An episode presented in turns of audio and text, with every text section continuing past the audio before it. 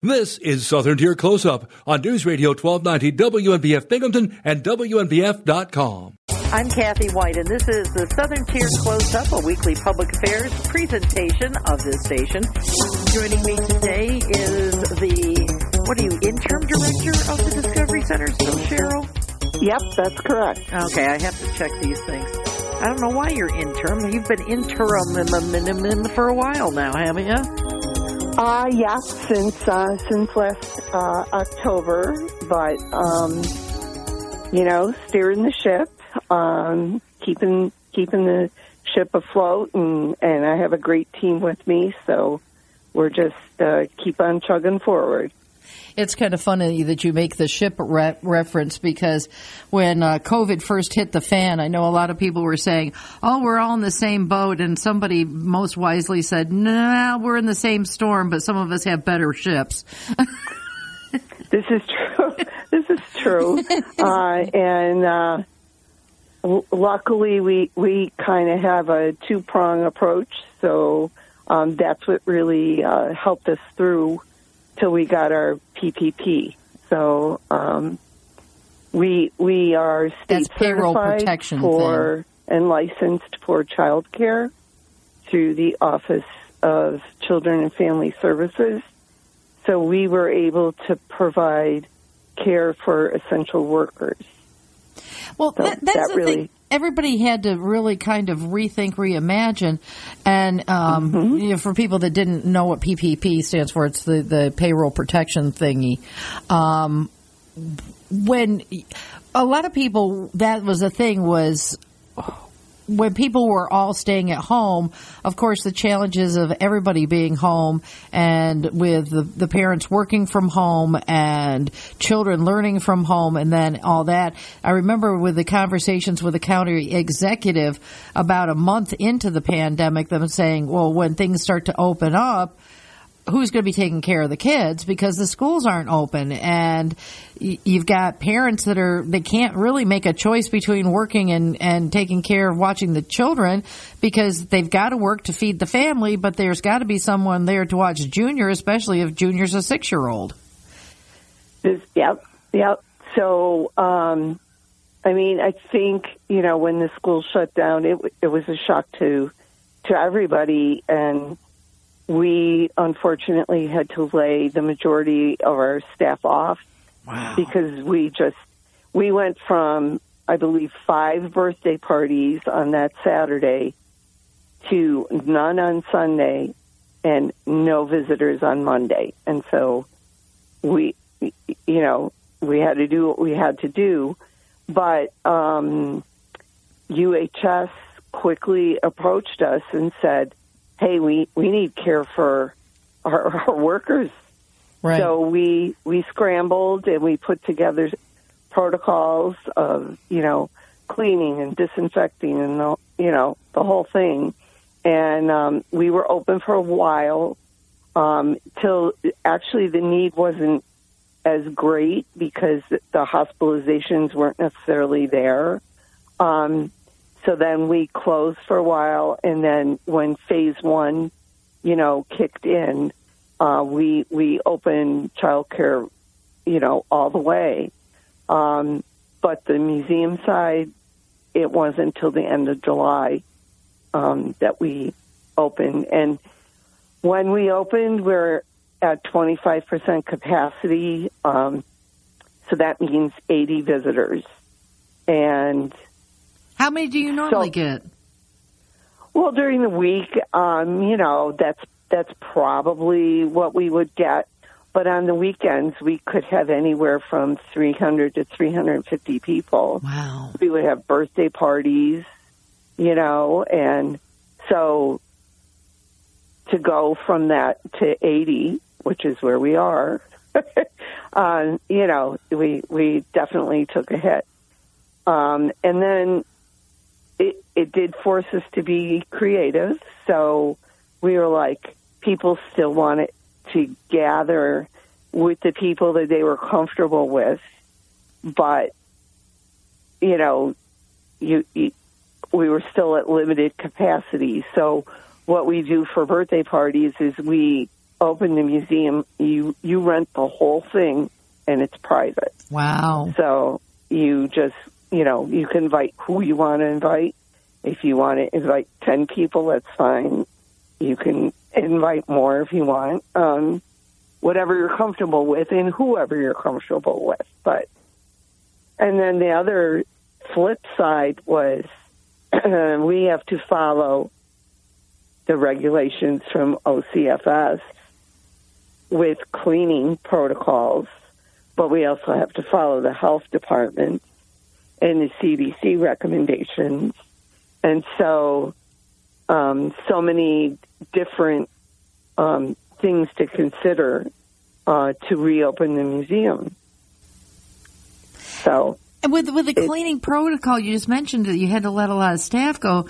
I know that even though we have cleaning staff and stuff here, but I know just with our staff that step in to you know do what our rules are of you know after you use the copy machine you're supposed to wipe it down and all this other bunch of that takes time and that takes persons and you've got a lot of stuff to wipe down especially when you're talking kids using things in, mm-hmm. in the museum how do you do that when you've got such a bare bones staff well, we're all trained, number one. Um, so uh, the classrooms, you know, have to do, I, I, they have to use a, a bleach solution.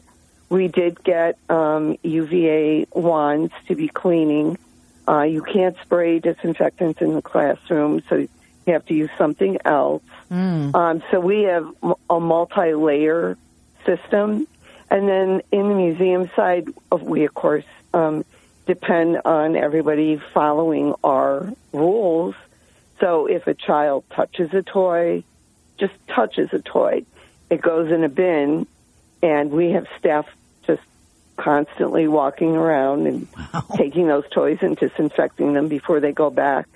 Plus, uh, all of our exhibit touchables are are reduced in number.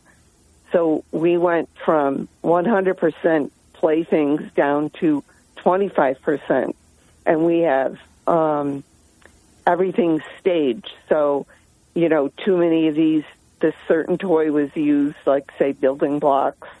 We just take them all out and bring a whole brand new set in that's been disinfected. Wow. So it's constant. It's constant. What logistics? But, but since we've been open um, from phase one, and we had you know hundreds of kids there over the summer because we had summer camps. Um, all through up to now, we have not had a single uh, case on the museum side at all. Wow. So whatever we're doing, the staff is doing a great job. Of course, we have the plexi, we have the the air circulation thing, the six feet, the masks, you know, all those things, and and the public has been great. So now, I've talked to a lot of not for profits, uh, in case people don't realize the Discovery Center, uh, you were talking about loss of birthday parties and things like that. I don't want people to even get the notion in their heads that you guys are a business. Um, but you, have got a lot, you have to have revenue that's coming in to be able to operate these museums and everything else that don't operate on air. You have to be buoyed a little bit by the governor recently saying when he was doing his state of the state addresses that one of the big things was arts and entertainment that he was really proposing helping that division of our economy and, and recognizing the importance of arts education and entertainment um, in in the overall economy. You've got to be a little bit encouraged by the fact that the governor is recognizing the importance of something like museums. Yep, um, we just got notification uh, this week that uh, NYSCA, which is uh, New York State Council of the Arts, their funding has been restored, um, and so we're able to apply, you know, for grants uh, through them, which we were not able to. Um, you know, hopefully the new administration um, well, we we are um, uh, capable of uh, applying for the new PPP, which we'll be doing. Um, but hopefully, you know, the, the state and local municipalities will be able to get their funding so that, you know, when it trickles down, we actually get ours. so, but yeah, it's, it's been a constant, uh, you know, keeping our expenses down. Um, we we did bring you know lots of staff back, but we are definitely not where we were, mm-hmm. you know, pre-pandemic.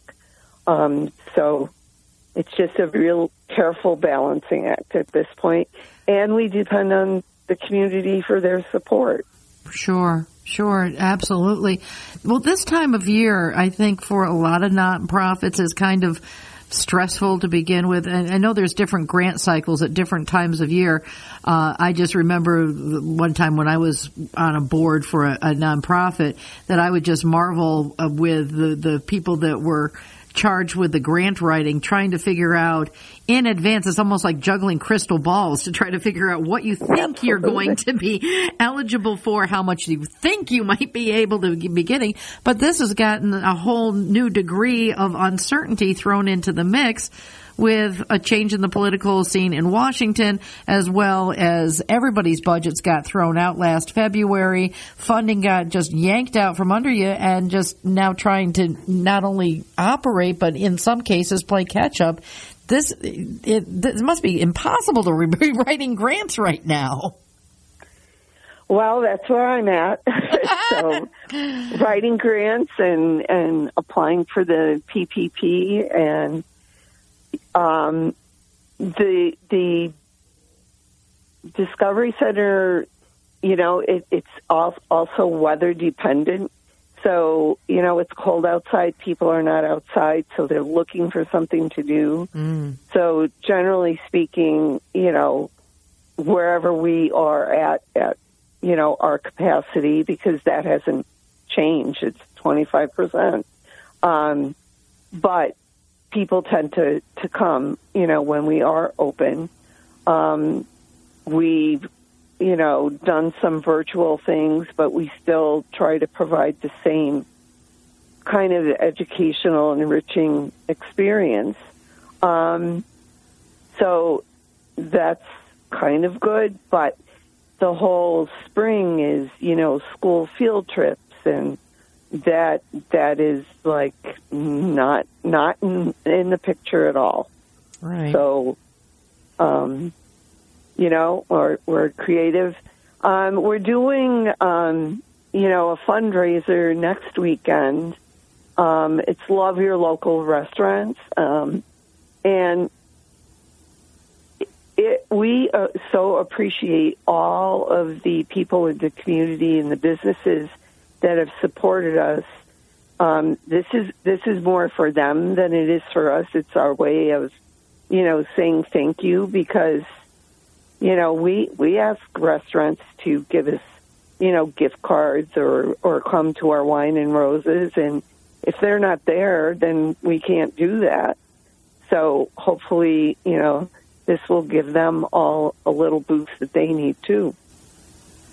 Well, it's it's kind of once again, just hoping for the best and, and pivoting and being creative. And I think it sounds like you guys have been doing a good job of that with people that are feeling comfortable enough to venture out and to take their families to uh, a, facility like a, a children's museum once again, there's some people that are just afraid to go into an indoor out facility, but obviously, uh, I think it helps put them to rest hearing you talking about the steps that you guys have made to make things safe for the Discovery Center.